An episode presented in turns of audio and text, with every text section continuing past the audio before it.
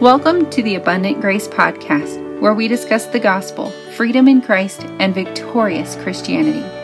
My name is Emily Louis, and I am so honored that you are here. Sometimes Christianity can feel complicated or become heavy. I'm here to lighten that load.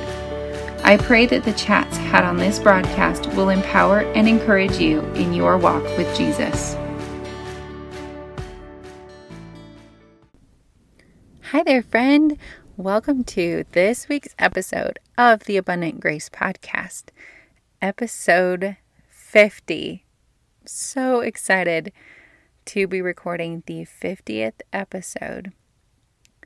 Feels all kinds of crazy, you know, like I can't believe it's only been a year, and wow, I'm so thankful that I've been doing this almost a year so grateful for God's faithfulness and having ideas to record and people to interview. It's been awesome. And I'm really thankful for you. Thankful that you're listening and grateful that this show can be ministering to you and your heart and where you are in your walk with God, in your journey in your walk with Jesus. As a way to say thank you and a way to celebrate, I am giving away a $50 Amazon gift card. So, to enter that, share this episode on social media, tag me, and mention whatever your favorite takeaway from today's episode is, and you will be entered to win as I was planning this episode and thinking through what should I talk about for the 50th episode, I want to talk about grace because that's the whole point of this podcast, at least a huge part of it. You know, the show exists to empower you and equip you in your walk with Jesus and help you move from fear to love in that connection and relationship. Move from wondering if you've done enough to resting in what Jesus did. So let's talk about grace. I've talked about this specific angle before on an IGTV series I did last fall, but I've not brought it fully to the podcast. So here it is today. Talking about objections to grace. So when you tell someone that they are completely accepted by God, that God's love is totally unconditional, that His grace never ends, it's so vast and big, and that we should Stop trying to point people to the law after salvation to somehow sanctify themselves, make themselves holy, when that too is a gift from God by His grace. It's not something that we deserve, it's not something that we earn. When we talk about that, or at least when I do, and I know a lot of other people get this pushback too, people have some objections. And I think it's a misunderstanding of what grace really is. But I'd like to address those, and this might be a fun episode to come back to and listen to again if you need a reminder of God's grace and what walking in freedom is and what walking in freedom looks like. Never fails to be needed in my life that I need somebody speaking the gospel over me and reminding me of my place in Christ, of my deep need for Him. I mean, today I was walking about my day and it's like God was trying to get my attention. Like, hello, hey, are you there? Kind of like, I don't know how to describe it other than it was like he just kept tapping me on the shoulder, like, um, hello, you keep going about your day and I'm trying to tell you to stop doing this and do this instead. And it was like, oh yeah, God could, um, what do you want me to do? What do you want me to be doing? Doing the next right thing instead of getting caught up. I need him. I need to be so dependent on him. I need that reminder all the time. So I hope that's what this is yet again here on Abundant Grace. So, one of the objections that is common is what about serving? If we are fully accepted, how do we motivate people or motivate ourselves to serve if it's not out of this duty and these expectations and rules? And it's by God's love. I won't park here and spend too much time on it in this episode because I know I have covered it. But when we know how loved and secure we are, then we serve. It's from a place of like deep gratitude and wanting to be a conduit of God's love. We'll get into that part a little bit more in the next point. But we will want to serve Him because of how greatly He loves us. It's an outpouring of God's love. It's not we're trying to prove anything, it's not that we're trying to show that we are worthy. And see, now I know, you know, in our hearts, sometimes we feel like we have to prove it to even ourselves, even if God does not treat us that way. Sometimes we're trying to prove it through our service. But you are accepted the way that you are. No, people will not stop working for God when they partner with God. We sometimes get so focused on what's happening for God that we forget the with God part. And I don't mean just doing all of the same things, but like pulling God along with you, like stopping and saying, What would you, God, have me to do? And He will have a mission for you. It might feel small, it might be huge, but whatever it is, He is going to give that to you, that direction, that guidance. And you can be excited and confident that when you let down the rules and you put away the expectations you have on yourself, be expectant for God to show up and give you direction and give you a path. And, you know, sometimes His will is ever elusive. But like I said, it's the next right thing. Sometimes it's one thing. That's all He gives you. And that's all you need. And that's beautiful. On the flip side of this, though, sometimes when we get in step with the Holy Spirit and start resting in Christ, we will do a little bit less. And I want to point out, I don't remember where I saw it, but it was said this way that rest is not a metaphor. Sometimes it means you need to take a nap. So we can talk about resting in Christ like it's this mysterious thing. And while his peace passes understanding and it's beyond describable, that's part of rest resting in Him does also involve letting go of the performing, letting go of the doing, and just be. Be in His presence, waste time with Him, rest, get apart, get quiet, and let Him work while we are still. It might mean that you do less when you're following the Holy Spirit Sometimes we can get the idea that we should be cramming every minute full in order to quote unquote redeem the time, as Ephesians says. But that's not what it's about. We need to be deeply connected to God and then deeply connected to His purpose for us. It's not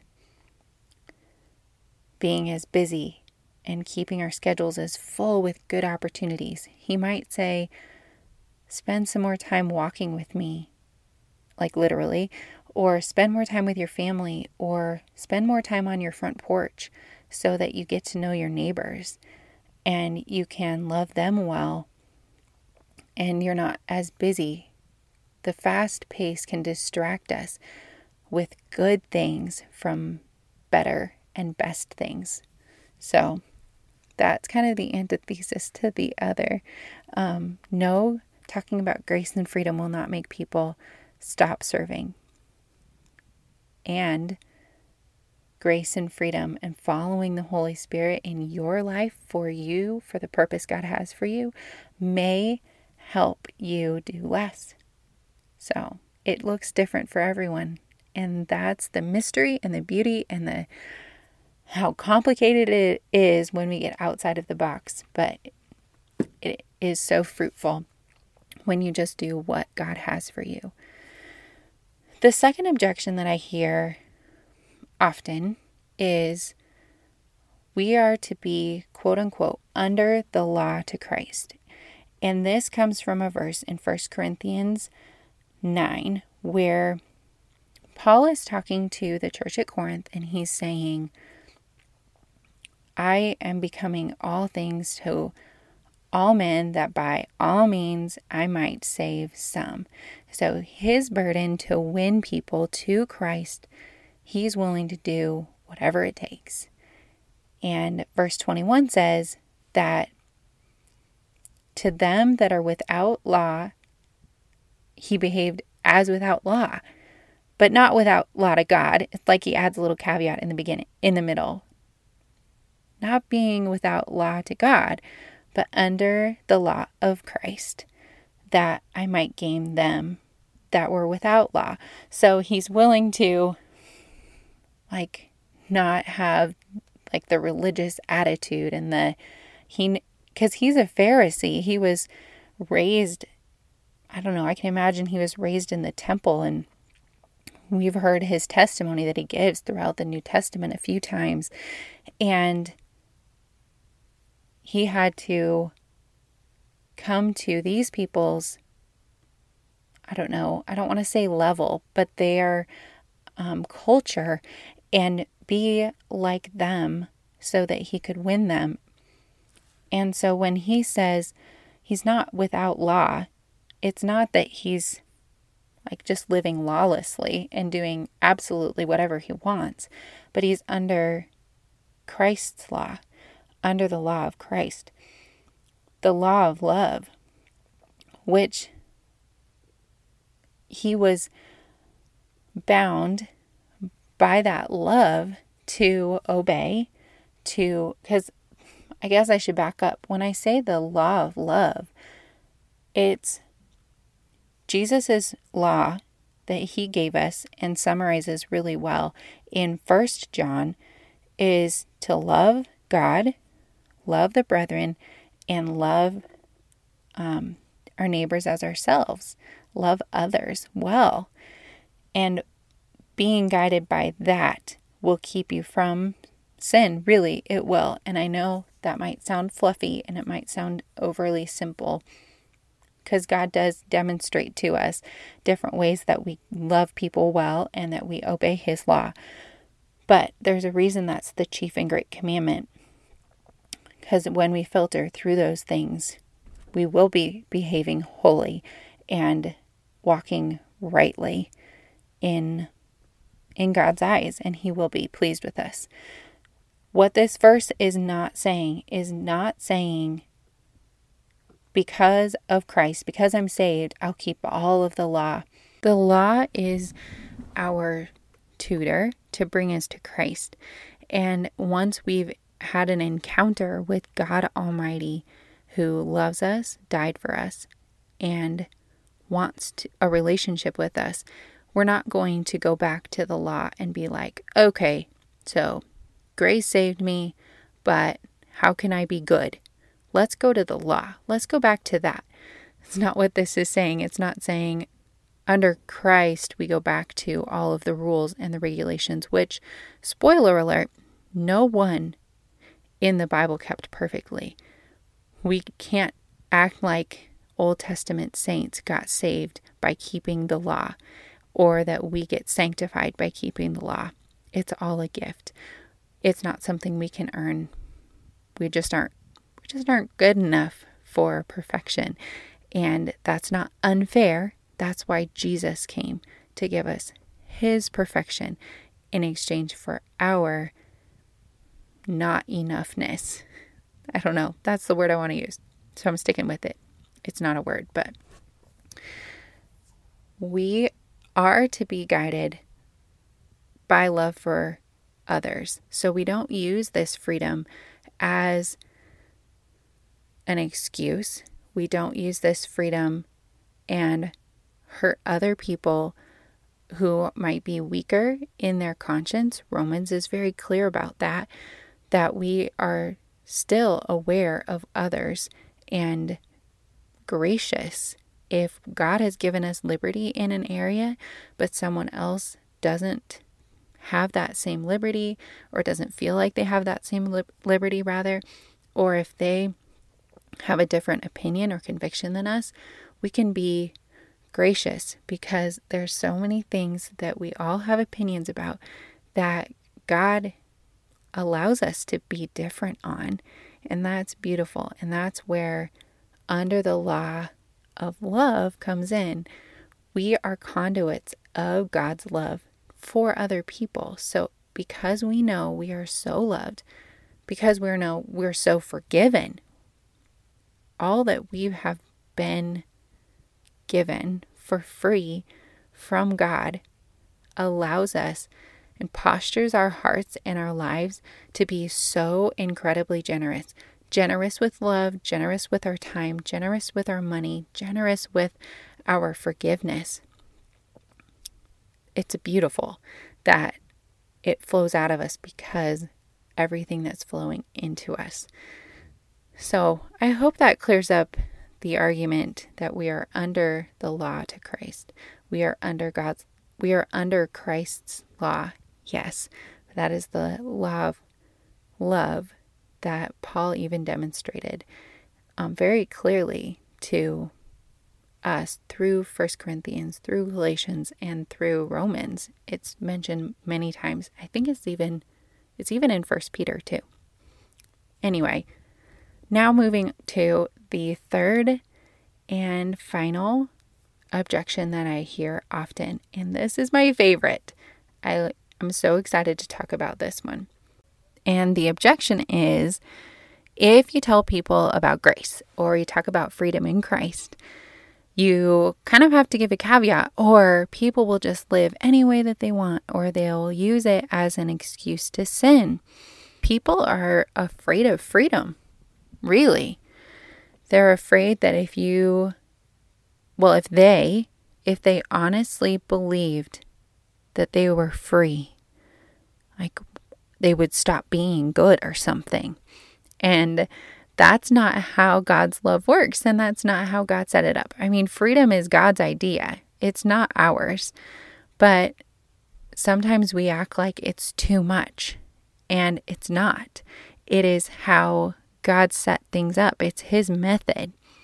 So we can trust that it is good, and we can rest in that for ourselves and then we can rest in that for others. Like if you're teaching others about following the Holy Spirit and freedom, we genuinely have to give them the space to figure some things out.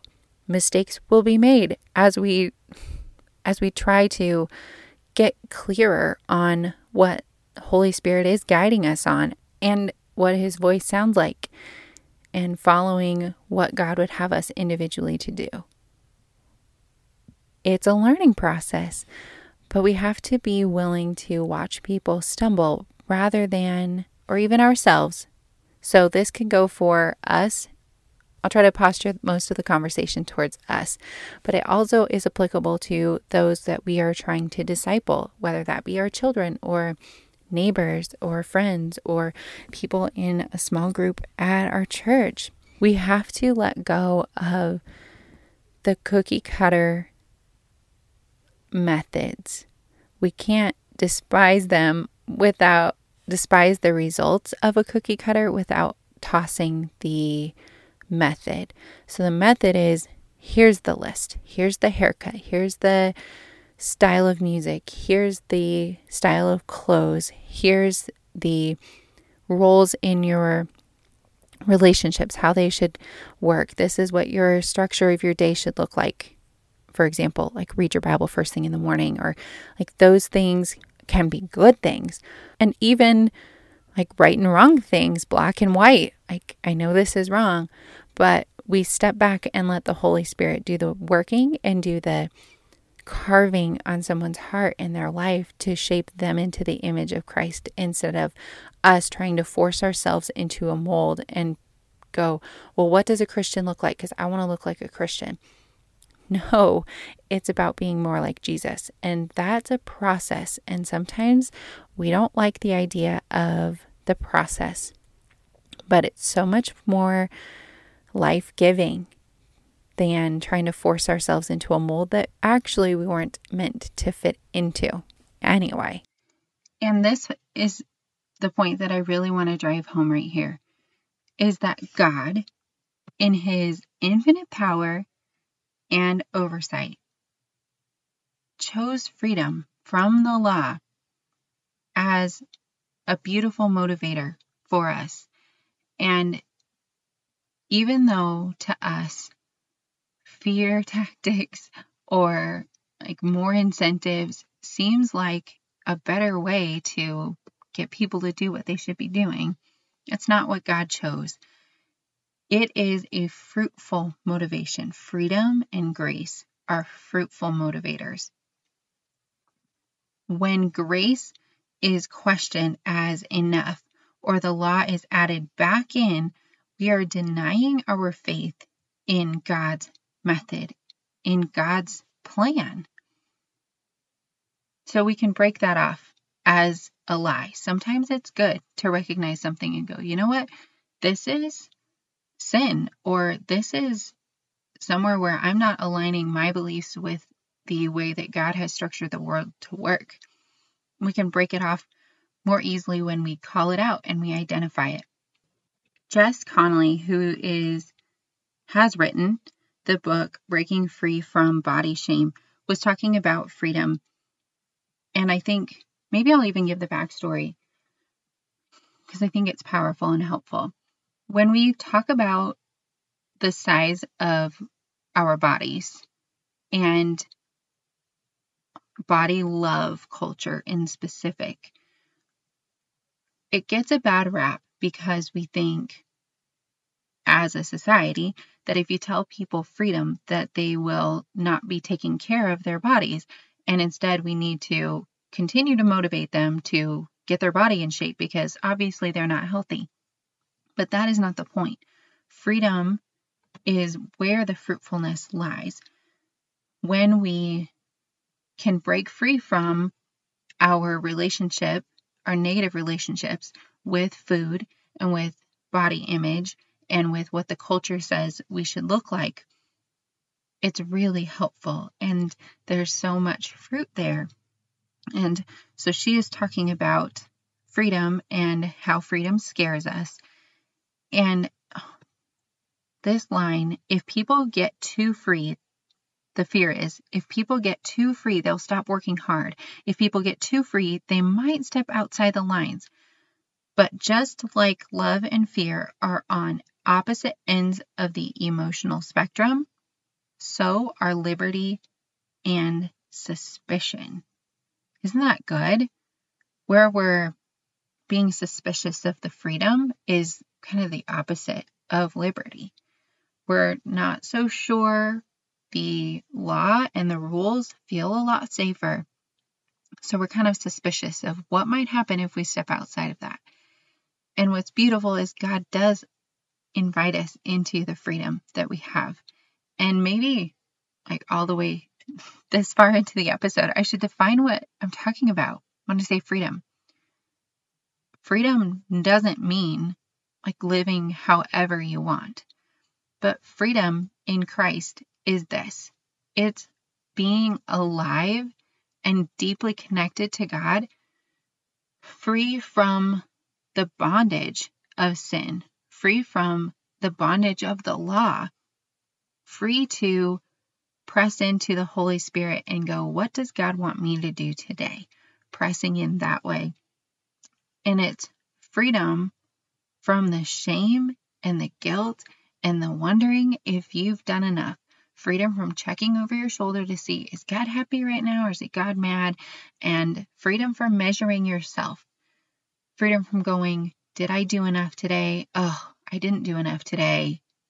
And that back and forth, that is so unhealthy. It's freedom from those things, freedom into walking with Jesus yourself, following grace, diving into the gospel, and not being afraid of what might happen if you let that be your whole world and your whole life. You can absolutely let go of the preconceived notions of how God can operate. Um, the the box that we put him into, we can let go of other people's expectations of us. Those things when we let them go, those are bondage. Legalism is bondage. Trying to earn God's favor is bondage.